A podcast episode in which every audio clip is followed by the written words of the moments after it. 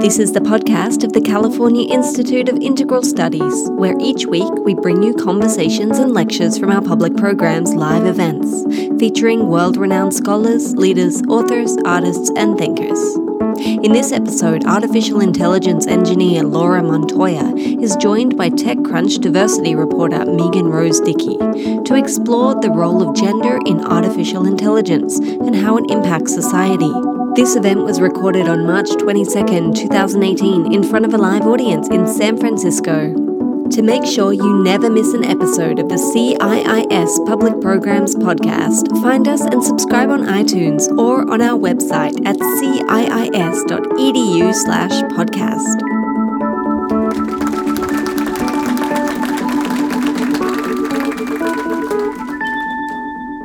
Um, so I think we can probably start a little bit with um, our interest in artificial intelligence and give you guys a primer for why why we're here and um, why we wanted to talk about this subject and how it, you know, kind of what it means to us. Um, so uh, Megan, maybe we can start out with you if um, you wouldn't mind sharing uh, some of your prior work um, as a technical journalist covering artificial intelligence. Um, you know, why that's really meaningful to you and. Uh, why you want to share that with others? Yeah, so I yeah, as as was read in my bio, I've been I've been covering technology for almost I don't know at least five years. It's kind of hard to keep track of time these days. I don't know why, but um, yeah, I I do a lot of work around diversity and inclusion, and that work has led me into artificial intelligence and this idea of algorithmic accountability. And essentially why why that is why that idea is important is because when technology has become a part of our everyday lives, whether it's Amazon Alexa, whether it's Siri, whether it's Google Home, like these devices are part of our everyday lives, but the the people behind the scenes, the people actually inputting the data to feed these algorithms, to feed these artificially intelligent devices are not diverse people. They, it's predominantly men, it's predominantly white men, and that's how we end up in situations where there's like one, one good example, or there's actually, unfortunately, several good examples of um, of this going wrong, but um, the one I, I typically point to is when Google, for instance, um, there was there was someone who just like Googled search searched Google for images of black people, and um, it came up with gorillas. And I mean, it's it's things like that where it's it becomes very clear that it's important to have people from a diverse um, a diverse background in order to ensure like, oh, like are we feeding are we feeding this algorithm accurate, comprehensive images of of society as opposed to just one one type of person. Definitely, definitely. And I think for women, um, when you look at when you look at gender and the differences between men and women and the similarities between men and women, um, it is also really important to make sure that artificial intelligence is representative of, you know, both genders and inclusive also of non-traditional gender stereotypes as well. Um, how do you think that might be reflected um, within the scope of engineers developing these products? Um, have you heard of any examples where um, A I was developed that wasn't necessarily f- representative of women um, or uh, potentially pointed out like bias within our society against women? Yeah, there's that um, there's that M I T researcher Joy B. I'm totally blanking on her last name. I know it's starts with a B, though. It's uh, Buluwamwimi. Okay, thank you. Um, so she had this she had this cool project called Gender Shades, and it it essentially showed that that this that this particular algorithm was way better and more accurate at identifying the faces of men versus women, and even okay. And even less accurate when identifying the faces of black women. Yes. And why do you think that is? Do you think it's just like not enough images have been used in that data set specifically, or there aren't enough examples within the media um, that could be taken? Or do you remember how this specific algorithm was trained? Um, you know, I don't remember exactly how it was trained, but I would imagine that it didn't train it a diverse. Um, it, the the data set was not diverse, is what I would imagine. Right. Yeah. Definitely. Yeah, I think that that's a, a major issue um, coming up in society over and over again, um, and. A lot of people are currently talking about what to do about that, right? If you have a specific homogenous group of people um, who are developing artificial intelligence and machine learning algorithms, um, they might not think necessarily to include a larger representation of people within their data set. They might not think to um, test a data set enough to see if its robustness um, will take into account Uh, people from all different genders or all different cultures. Um, have you heard of any um, specific ways that engineers uh, are trying to stop this, or companies are trying to, you know, put a stop to this? Yeah, I mean, there are definitely a number of, of organizations that have kind of like emerged over the last few years that are are looking into this idea of algorithmic accountability and looking into ways to. to actually, you know, like test the data that they get and then and then retest it and retest it. I mean, unfortunately, I don't think anyone has really figured out like the, the right way to do it, but there is thankfully work being done in this area, as well as just general, like more more general awareness of the fact that this is an issue, that yes. There are algorithmic biases, that because because these algorithms are built by humans and all Every single one of us, ha- we have our biases. Those biases then get built into these systems, and then those systems then reinforce those biases and actually make them stronger. So that's why it's really important that, you know, we we tackle this. And by we, I mean I mean you. You're yeah. the. I'm I'm just the journalist here. I'm not the technologist. So please. Please fix it. Thank you. Well, honestly, I think I think as a journalist, um, you're doing just as much work to bring awareness to this topic, right? And to show um, when issues do arise within the industry. I think that your work is just as valuable, and you know, helping to make a difference. Because I mean, as an engineer, right, um, you have a very limited scope of um, what you're working on potentially and who it might affect in the real world, right? And that's that's a big issue that's also been coming up a lot um, in society these days, uh, especially within the tech industry, is that um, you know, engineers, when you're working on a problem in engineering, uh, you know, you're looking at uh, you're looking at the data, you're working with it, you're processing it, you're cleaning it, um, you know, you're putting it uh, through your machine learning learning algorithm, but it's like it's such a standardized process for you, right? In a lot of ways, you're just going through the motions, and you're not really thinking about, well, who is this going to affect on the other side, right? Who are the individuals that are potentially going to interact with this thing that I'm working on and putting out into the world? And I think, you know, that's not something to necessarily blame engineers about, right? This is something that, I mean, all of us individually, like if, you know, you're doing your job, right? Sometimes you just want to like clock in, and then, you know, do the thing, clock out, and move on. And so I think it's really easy um, for most people just to say, well, okay, that's something that's going to happen or something that could be overlooked. And so that's part of why it's so important, too, to have individuals that uh, really care and are thinking about, you know, how bias might affect uh, everyone in the world. And they can bring their own life experiences and their own culture with them into the room, right? In, you know, in a meeting, um, you know, when you're designing a specific product, when you're thinking about um, the user experience of a product, um, I think those, you know, bringing those experiences and having a really diverse workforce, developing the A I um, is, you know, just as valuable as like who's going to touch it and, and experience it.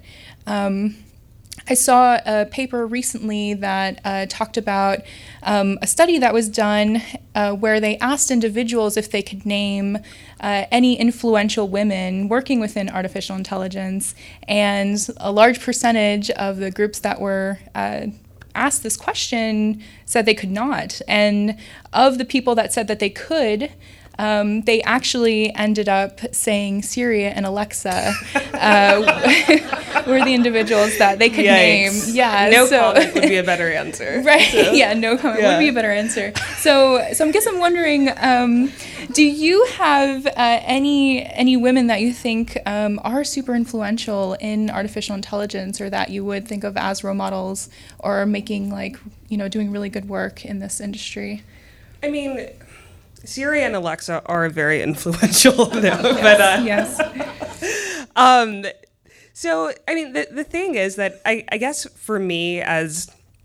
I'm, I don't really think of really just anyone. Like, I, I honestly couldn't name you, like, a man or a woman who I think is necessarily influential, because I guess I, I usually tend to look at it, at it from the perspective of how it's being implemented inside of these...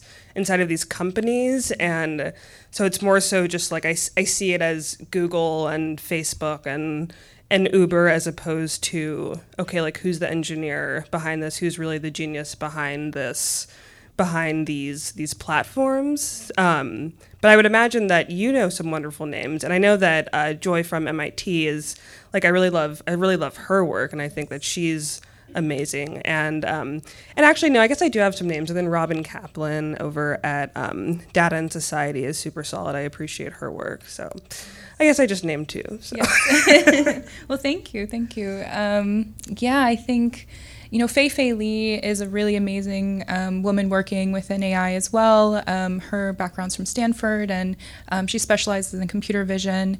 Uh, she also launched a nonprofit um, this past year called A I for All, um, which is helping teach young women um, about artificial intelligence and how to do very small projects uh, over summer school programs. So, um, and they're working with some really large uh, universities as well in different parts uh, of the U S. Um, so I think that's a really exciting exciting project and something that should be noted, um, definitely. And um, so I'm wondering then, uh, are there any men who you think are kind of helping to make strides within um, the A I and gender sphere, like that are, you know, actually considering that uh, as something that needs to be um, addressed and and worked mm. towards? I mean, not not off the top of my head, but I mean. I don't know. What What do you think?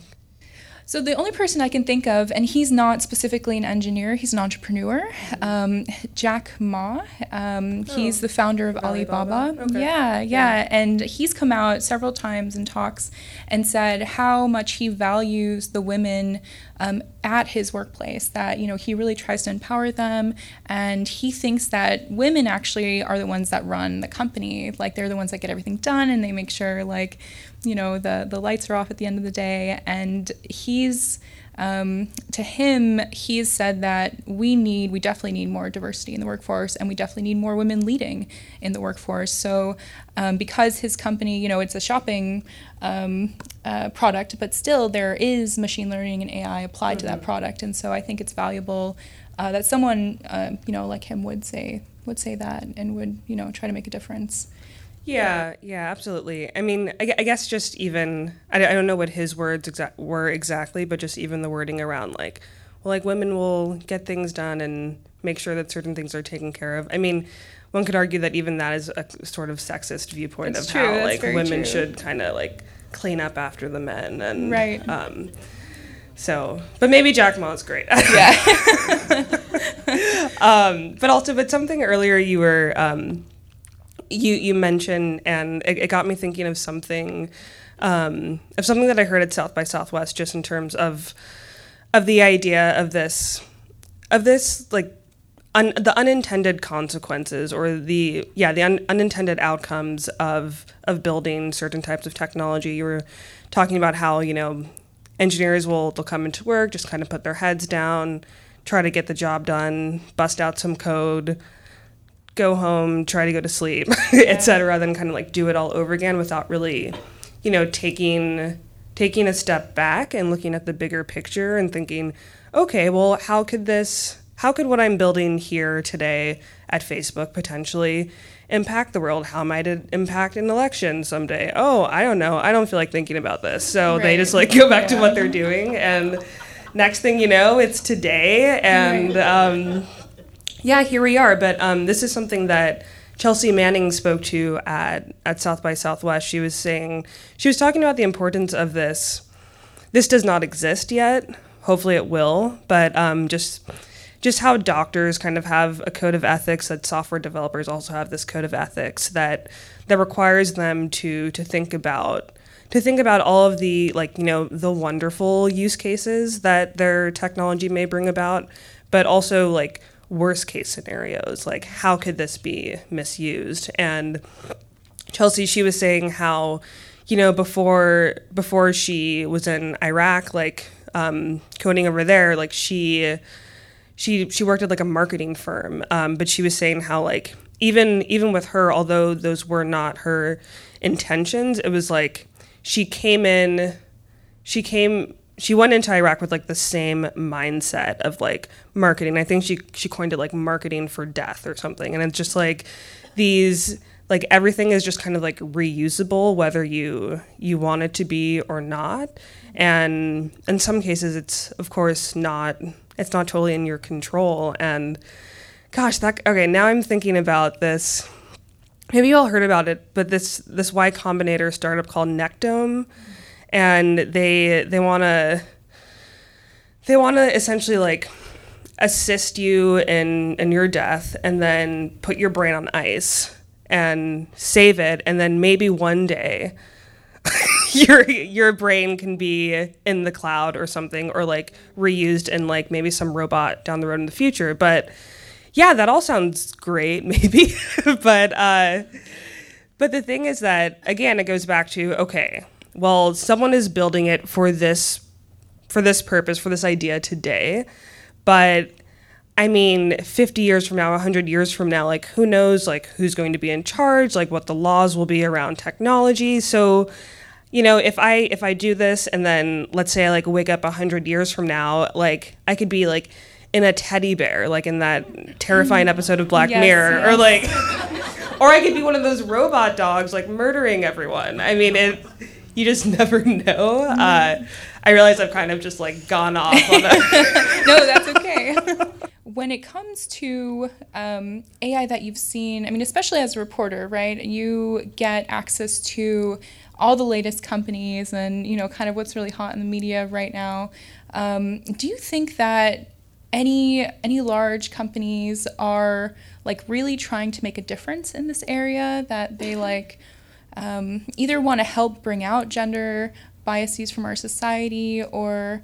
Um, they want to change the structure of the way um, A I is being built today because of our gender norms? Um, I guess in terms of like thinking of, you know, the big, the big companies like FANG, uh, Facebook, no, uh, um, Amazon. I guess they have their cash cashierless stores. You could say that they're trying to extract gender, but I don't think that's really a, um, top of mind for them right now. Um, Netflix, like not so much. Google slash Alphabet. Um, yeah, I I don't I don't really see that as being a big a big concern for them right now. Right. It should be, but I don't. I mean, for these companies, it always comes down, comes back down to their, um, their bottom lines. Though diversity is, of course, good for business, and which has been shown time and time again. But for some reason, there's still this disconnect between, um, you know, like seeing the the facts and the studies, and then actually like implementing change. Yeah. Why do you think the change is so hard to implement at these large companies who, like, most of them take on this motto, right, of, like, move fast, break things, you know, agile. Um, like, why is it taking them so long to catch up with diversity and sexism in the workforce? I mean, we just had that Google employee, I don't remember his name, that's probably for the best, yes. um, who who put out that manifesto about uh, his, you know, female engineer um, counterparts, and it's like, why why hasn't this sunk in yet in an environment that's supposed to be so innovative and kind of beyond um, the traditional world? Yeah, I wish I wish I knew I knew the answer to that. Um, and and I think just what's also interesting regarding what what's been happening with Google over the last few months is that it's not even so. So this guy, he was fired, um, but Google also fired someone for, um, like for speaking positively about diversity and inclusion. I mean, it's not as simple as that, but um, that's essentially the gist. And it's, I think Google's argument was that, okay, like, yes, diversity and inclusion is important, but like when it gets in the way of like work and how much time you're spending, like talking about these issues at work on work platforms, then that's when it becomes a problem. Um, yeah, I don't, I don't know. Like I, I get that, but, and I don't know. I mean, it's like, of course we have like free speech and this and that and blah, blah, blah. And like people are entitled to having like their own views and opinions and like, like who is who is Google to say like, okay, well, like, no, like, hey, you're wrong, you're right. Um, like it's it's definitely complicated, but I think even just outside of that issue and just in terms of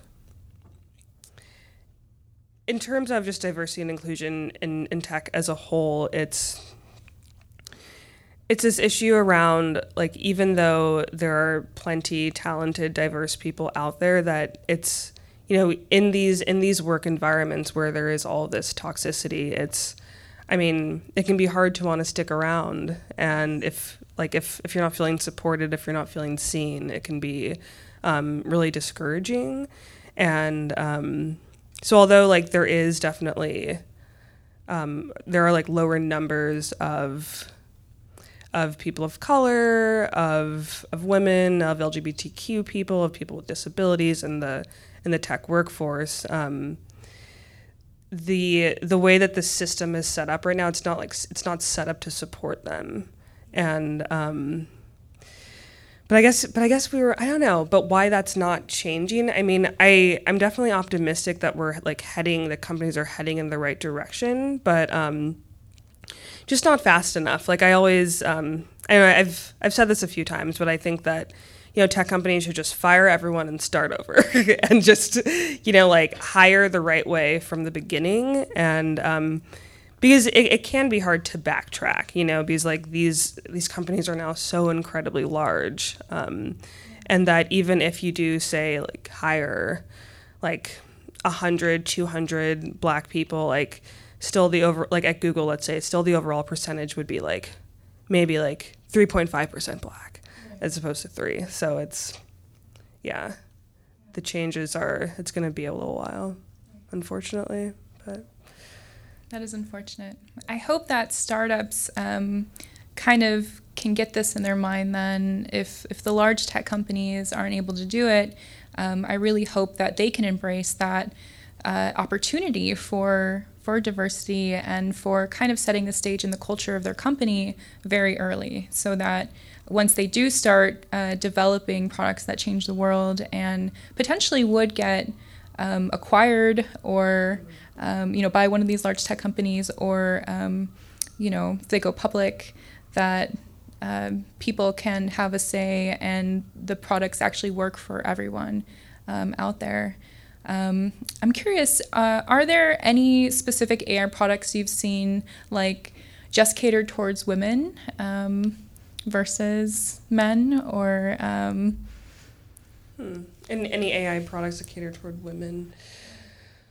Um, so, like a really good example yeah. of uh, an A I product that's catered mostly towards men, um, and this is a little risque, but they have now uh, those A I sex dolls. Um, if you haven't seen the videos, they're um, very...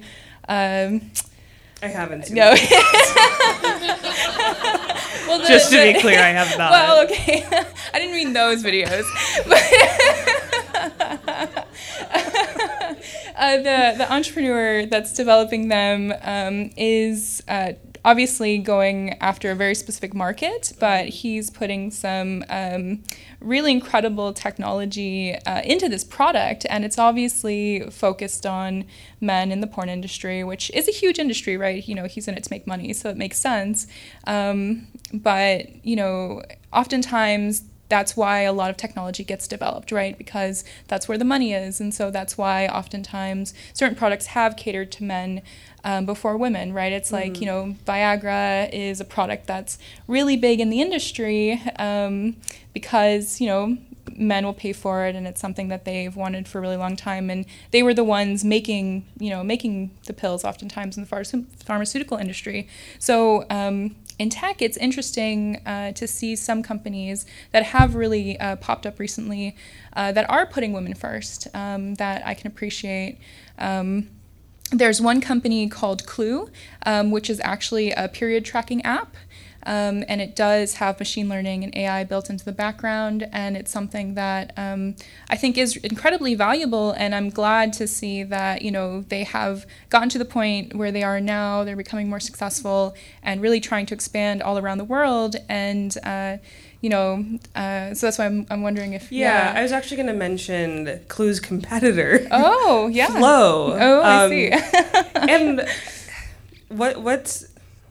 I won't make a judgment about it, yeah. but so Clue's founded by women, Flo's founded by men. Mm. Um, so just that's that. But um, but yeah, but Flo is actually, I really like Flo a lot more than Clue. I feel like it's um, yeah, it's it just it has the the inter it's it comes down to like interface and just like, I guess, just personal style. I mean, they both they both let me know when I'm about to start bleeding. So, right. I mean, that's that's essentially what it's there for for me. I'm not looking to get pregnant or anything, and maybe I'm, like, sharing too much about my personal life. But, um, but yeah, so there's, yeah, so Flo and Clue and, um, yeah, well, I guess, yeah, I guess the, the other startups I'm thinking about now are actually just a little less A I related. But, yeah, I mean, there there are definitely some that... that are popping up, um, just more around, like, women's health. Definitely, yeah. definitely. Well, I think um, those are really great examples, right, of how A I is being developed today. And um, uh, I think also really interestingly, um, it's important to look at how A I has been developed in the past and the depictions of women um, within those A I products, right? And and I'm even thinking back to, like, the nineteen eighties, right? When you think of like the Jetsons mm-hmm. and, uh, you know, the, I think her name was Rosie, the robot that was meant to, to clean the house and be the servant to the family. And I think that um, even for a while, uh, up until recently, uh, a lot of A I products like, you know, Alexa and so on, um, that embody these roles of like servitude or, you know, being administrative assistants or, um, you know, these kind of catering uh, aspects um, that have been commonly associated with the female role or the female personality. Um, you know, they're often given female names or um, the way that they're pictured is, you know, in a very sexualized manner. And so, um, yeah, I'm wondering, what do you think about that? Like, And and are is there like a, a juxtaposition with um, when men are kind of embodied within an A I? Like, um, do you think that they're pictured as like tougher, or do they take on that very masculine um, persona? Um, yeah. Yeah. Um, I was actually talking to my mom about this earlier today. Um, she, uh, I mean, she's like. She's super like tech savvy and, and whatnot, but she was talking about um, how she recently changed the voice of of Siri, um, like from female to male. Um, she she said something. I won't tell you exactly what she said about why she changed the the voice, but um, uh, it's but so. The reason why I'm bringing this up is because she brought up the point that, well, if if it's if it's a man's voice, if it's a male voice, then is that also does that remind people of the patriarchy, and does that feel, does that make it seem like, oh, well, like, this man is, like, demanding that you do something? Um, and maybe actually some women might feel, like, more comfortable just, like, hearing from another woman. But then, of course, if it's, I, I feel like it depends on the recipient, yeah. you know? Um, and, but then, of course, like, the the issue with having these these female voices, like you said, it it kind of, like, reinforces these these stereotypes and, like, these, like, old school roles of, like, oh, well, like, women are here to are here to help you, to serve you, like, that sort of thing. Um, and I'm trying to think, like, who are some, like, male male A Is that are that that start off male, I guess, and, like, the default is male? Yeah. Um, so the one that I can think of uh, that comes, I think, most readily to my mind is uh, the robot H A L. Um, from, like, the, the nineteen eighty Space Odyssey yeah. movie. Like, he was super domineering and, like, supposed to be this kind of ultra intelligence, right? Or um, I'm thinking also about um, that movie with Arnold Schwarzenegger, where Terminator, where he comes in and, like, destroys uh, the world, right? And that's kind of a different situation because he was male to begin with, but then uh, becomes a cyborg. Um, but he's still depicted in this very, uh, you know, kind of stereotypical masculine way, mm-hmm. and so um, yeah, I think I think that's that's also interesting for men um, because if you're not like if you don't necessarily identify with those, you know, male gender stereotypes as a man, um, you know, and this is like what you're shown as like your future or how you should. Um, you know, carry yourself or behave in the world, I think that could also be uh, a big concern um, for those individuals. And, you know, the fact that they're not necessarily represented within the story or the archetype of um, what the future would be like with A I. Um, so that's something I would be super concerned about as well. Well, so back on the note of um, uh, potentially having a male voice feel domineering, right, mm-hmm. uh, from a robot um, versus a female voice.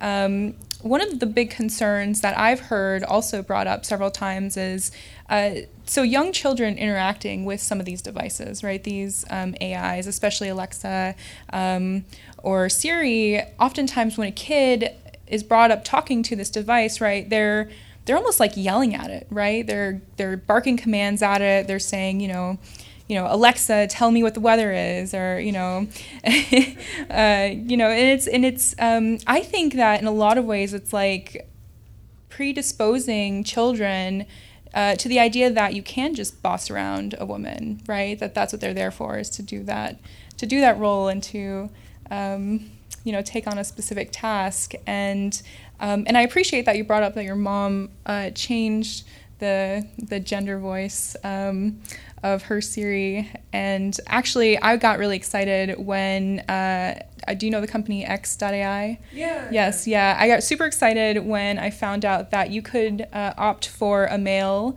uh, administrative assistant instead of mm. a female. And so I used Andrew as my, yes. as my administrative assistant instead. Um, because I think that that is important to, to show that people can be both, um, you know, no matter, no matter what gender you are. Yeah. Yeah. Absolutely. It's it's funny. I um I got my my roommate um a Google Home for, I guess it was for Christmas or something. And um so it's really our Google Home. I kind of got it for myself, but, you know, told yeah. her it was for her. Um and sometimes like sometimes her her boyfriend will will come over, this like tall cis man, tall cis white man, and will will sometimes just, it's funny, he started off as like very aggressive with her, and both my roommate and I were like, why are you being so mean like to this to this little robot woman? Um and but then over time he's like, oh, okay, Google, like, could you please tell me the weather? Okay, thank you. So I think it's I think it's still possible to train people how to be just polite humans, just to any to anything, to anyone. Um so I'm not I guess like I'm not I'm not too worried about about the kids. I think if, you know, they can just learn to be polite in general, then maybe they won't they won't be so bad. But yeah, not all parents are good at teaching manners, though, yeah. in this day and age. Um, so do you think that uh, that individual would not have taken it upon themselves to, like, calm down and be more respectful uh, to the robot if, if you hadn't, or your roommate hadn't said something? I think it was necessary that we intervened. Yeah. in that. I'm not sure if he would have gotten there on his own. Yeah. So. Yeah, maybe he would have, but um, yeah. Yeah, someone's got to stand up for the, the robots and the A I, you know? Yeah, especially if that is, like, um, the next version of of us, right? I think um, the idea that you even uh, give gender to an A I at all, right? Like, that, obviously, as people, um, we're incredibly vain, right? Because we want to... Uh, take our image and put it on everything else. Um, but uh, yeah, the, the idea that you would even give gender uh, to an A I, I think is, is really interesting, and something that um, really tells us more about who we are right, right now in this day and age than potentially what the future is going to be like. Uh, yeah, and I mean... That's the thing. We don't, companies don't need to give these um, these artificial in, intelligence assistants names, but I think it's, I don't know, maybe it's some sort of psychological thing where, like, they think that we we needed to feel as as human and as natural as possible in order to get us, like, feeling comfortable and, like, willing to use the technology. Because I mean, like, if I mean, I guess I'm just imagining, like, if the uh, if the Alexa, or if the, like, the Echo device, like, didn't, wasn't just, like, a nice little, like, beautiful looking, it's not that actually pretty, but if it wasn't just, like, a very, um, it's it's non-threatening, you know, um, but, you know, depending on how you package it and, like, what you call it, um, like, it could it could potentially feel less welcoming. And so I feel like this whole... these, like, naming conventions and ascribing gender to these to these inan- inanimate objects is just about getting us, I don't know, trying to, like, sell us on, like, comfort, essentially, in some in some weird way. Yeah, I think there were studies that were done specifically um, looking at um, how an individual react reacts to a female versus a male voice coming from something like an automated system. Um, I think they uh, first looked at this um, from G P S. Mm-hmm. And then, of course, as uh, these chatbots and um, home assistants have become more prolific, they've uh, started to study this as well um, from these devices. And individuals say, uh, they report that um, they personally find a female vo- voice more comforting and more welcoming, but um, the studies also showed that their actual physical reaction to it and their interaction with it did not change um, based on the voice that was coming out of this machine. And so um, I think there is a difference between the perception people have and actual reality, you know, in their interaction with Um, these beings. So um, I wonder why that is, why people are, think they're more comfortable um, with a female voice, especially if you consider um, oftentimes women are judged more heavily on their voice and the way they speak. If they um, have a really squeaky voice, for example, or uh, a very rough voice, oftentimes um it'll cause, you know, uh, problems for them in the workplace or in their day-to-day lives. And so, um, yeah, I'm curious why why they would think that. Yeah, there was, um, earlier this week, uh, Y Combinator, the Silicon Valley Accelerator, had their uh, had their demo day. And there was this one company called um, Molly. Mm-hmm. Um, and... The in, in their pitch, they were talking about how they were able to do something to make her voice sound, like, really natural, but it sounded really inappropriate. Oh. I mean, I remember being there with um, I, I remember, like, because I was there with some of my colleagues, and when we heard it, we all just kind of, like, gave each other that look, like, what is going on? Like, this sounds bad. So was uh, it, like, was it breathy? Yeah. Yeah. Yeah, it's like, people don't really sound like that. Yeah. Uh, I don't know where you're getting that from, but, uh, but they're like, like, look how, like, hear how real she sounds. And it's like, this is going to be really, this, like, this will be misused. Yes. Yeah. Like, uh, So, yeah, we'll, we'll see what happens with that company, but, right. um, yeah, I guess. I don't know, maybe people will really like it, you know, right. so. Maybe. Like certain, you know, markets and definitely use yes. cases, so. Definitely. Yeah. Um, so I was thinking also, um, are there any examples where, like, A I and machine learning has specifically shown um, problems within Uh, our gender uh, stereotypes in society, like, um, or even interactions with products that um, have gone wrong because a data set wasn't necessarily trained for women. Uh, going back to the G P S, for example, um, when the G P S first uh, came out, women couldn't interact with it because the G P S couldn't understand their voices because it hadn't been trained with enough women Uh, talking to it, right, and and practicing with it. So um, I don't know if if you can think of any. Yeah, um, I can, I can think of a, a number from the from the racial lens. Yeah. Um, one one example, and I feel like this is like a very accessible example. So you, um, and th- this video went viral, so maybe you all have seen it. Um, But, you know, you, you go to a public bathroom, you stick your hand under to try to get soap. Um, in in this video, there's um, there's an African-American person. They they stick their hand under, waiting for soap, no soap, still waiting, no soap. and uh, and then it shows um, a white person, like, put their hand under, and it's just, like, soap for days. And it's... Like, just, like, even in, like, you wouldn't think that a soap dispenser would be racist, right. But, I mean, and maybe it's not racist, but it's biased. It wasn't trained. It was trained with very biased, incomplete data, and then that's what that's what you get. And I remember, actually, this was this was maybe in, like, the last few months, like, after this after that video went viral, and um, I was in a public bathroom, and... I tried to get soap, and or maybe it was the uh, or it was like the paper towel dispenser. It was one of those things, um, and it was not working for me. And I just remember feeling like so embarrassed and ashamed, and um, I just like didn't want anyone to see that it was happening to me. Um, and then there was this, there was this. Um, white woman next to me, and she was like, sorry about that, and I was just like, ugh.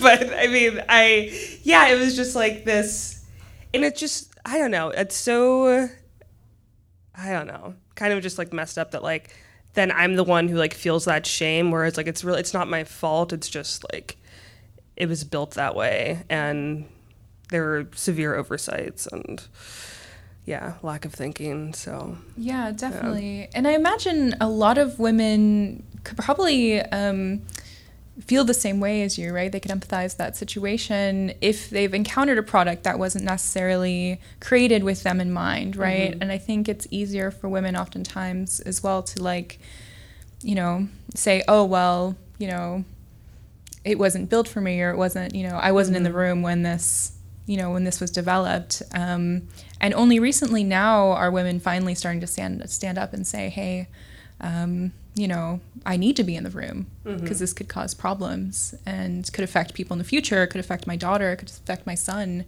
right? And I don't want them necessarily living in a world where, um, you know, this could happen to them. And so I'm sure you feel the same way. Yeah.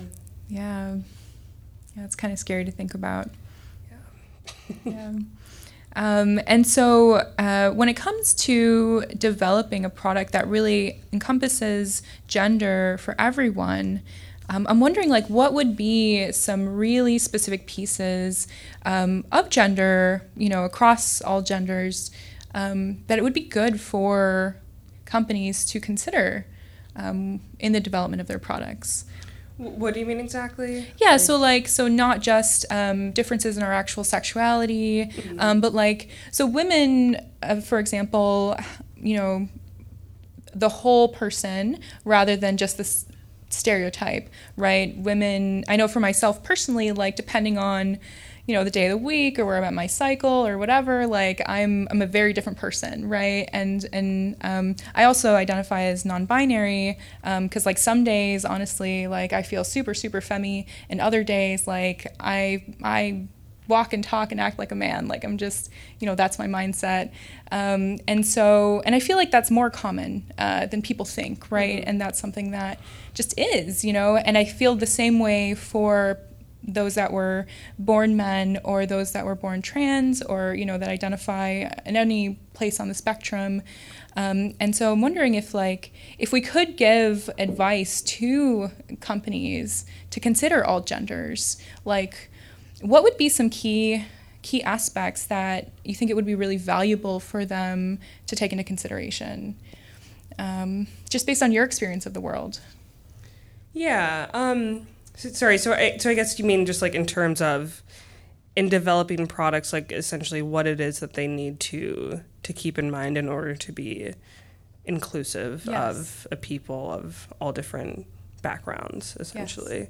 Yes. Yeah, I mean, there, well, for one, there are a number of organizations that do like really good work um, around around this. So specifically in, in the tech industry, there's there's Project Include. They, um, yeah, they have they've come out with like a number of recommendations around um, around gender, around sexuality, around race, and as it pertains to startups, to venture capital, to um, to the actual like tech workforce, um, and and also and, and just kind of as you were.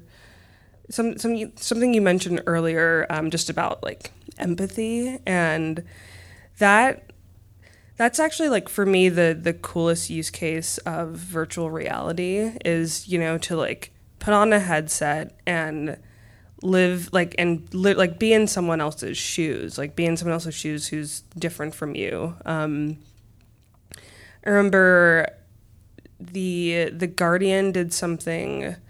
Um, in partnership with a criminal justice organization. And it was this experience around solitary confinement. And so you like put on your headset and then you were just in a six by nine room and like you heard like the sounds of, of the prison and like the people yelling and like you saw the bars and, and all, and all that. So, I mean, so I, yeah, so I guess to, to answer that question, I mean, it would be to, yeah, to try to put themselves in the shoes of other people, and V R could be, yeah, a good a good tool for that for sure.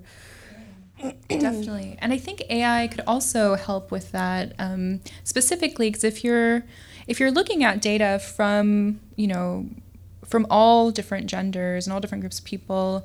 Um, And also across cultures, right? Because a woman's or man, man's experience in one culture could be incredibly different from that of another culture, right? Um, in in many cultures, especially in Europe, um, it's almost more okay for a man to be, you know, a little bit more feminine, right? Maybe like metrosexual, very uh, caring about, you know, how they look, how they uh, present themselves in the world, and and I think also in relationships, right? I think it's more common for Um, men to have really good friendships with other men, right? And like, and say I love you and hug or like kiss on the cheek, and you know, and it's not, you know, a sexual thing at all. Like it's just, you know, a, a familial, like familiarity kind of experience, right? Um, between men in other places versus like here in the U S, right? Um, it's you're expected to be a certain way, and then if you step out of those bounds, then you know people think you're gay or you know that there's something wrong with you, and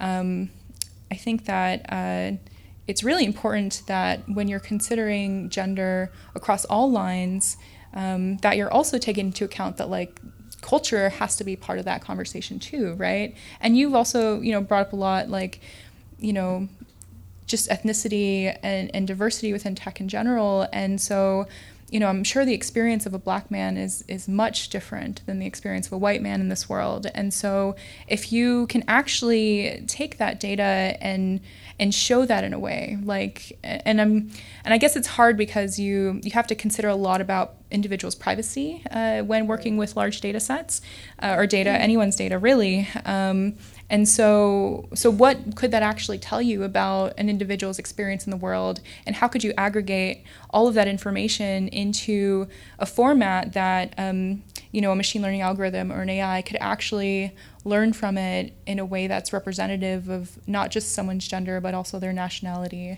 Um, I think that that uh, would be incredibly valuable. Yeah, that, that definitely would be. Yeah, I mean, just that that intersectional data, you know. Um, but but again, yeah, it, it can get tricky with, with privacy concerns. And um, and also, I mean, it's just, I feel like Facebook has done nothing to help people feel safe in, like, sharing their data. So um, maybe now's not the right time for that. But um, um you know, there are these concerns that, like, oh my God, robots and A I, they're gonna, you know, they're gonna like take over and take our jobs, or just, just all of this. And um, yeah, I guess, 'cause you recently gave a talk on that, right? And and essentially, you're you're kind of like somewhere like in the middle. Like, there's yeah, you're in, you're in the middle of those of those sides. Yeah, of those opinions. Yeah. Um, if if robots are gonna take our jobs, right, and um, what that world is going to be like in the future. Um, so I think that that is a really important concept. And I think that's also important um, when you consider it from a gender perspective um, and an ethnic perspective, right? Because you have people like uh, Elon Musk, right, C E O of Tesla, saying, you know, artificial intelligence is incredibly dangerous and it's potentially more dangerous than nuclear weapons, right? Like, he's using a lot of uh, big scare tactics, right, which is common for, for bigwig C E Os to do. And, um, you know, the studies have actually shown, there was a study uh, um, in the U K actually uh, by a well-known university there that basically found that in the year two thousand fifteen, artificial intelligence did um, remove a lot of jobs specifically. They removed jobs that were monotonous and tedious and, um, you know, didn't pay very much. Like, you know, these were the jobs that were low skilled and low wage, but it also created many, many, many more jobs um, than the ones that uh, it, you know, it destroyed. And those jobs uh, paid about thirteen thousand more per year than the ones that um, were gotten rid of, right? And so, in a way, I think that that's that's valuable, right? That shows that yes, there's job loss. Um, which has been done, you know, which has been uh, an issue of every industrial revolution, right? They're saying that this new wave of automation and artificial intelligence is the fourth wave of an industrial revolution. And so we've seen this happen before. This isn't the first time that something like this has happened. Um, but if you consider the uh, the type of jobs that are um, destroyed, right, they're, they're for individuals that are going to have a hard, harder time recovering um, in the future, because of this job loss, right? They're for people that are farmers, that are factory workers, um, people that uh, don't necessarily have the opportunity to switch to something that um, is more knowledge work or creative work. And so um, I think also on a gender, um, with a gender lens, right, if if women oftentimes are the ones that are stuck um, cleaning up after everyone else, um, and not necessarily the first you think of uh, when you think of, like, you know, people that are changing the world and making a difference, and and um, you know, the heads of these large companies, for example. Um, what is it going to mean for them in in their experience in the future as they're, you know, trying to climb the ladder and trying to to adapt to this new world as well? Yeah. Thank you. Yeah, thank you. You've been listening to the podcast for C I I S Public Programs. Audio production was supervised by Lyle Barrere at Desired Effect. If you liked what you heard, you can subscribe on iTunes or visit our website at c i i s dot e d u slash podcast.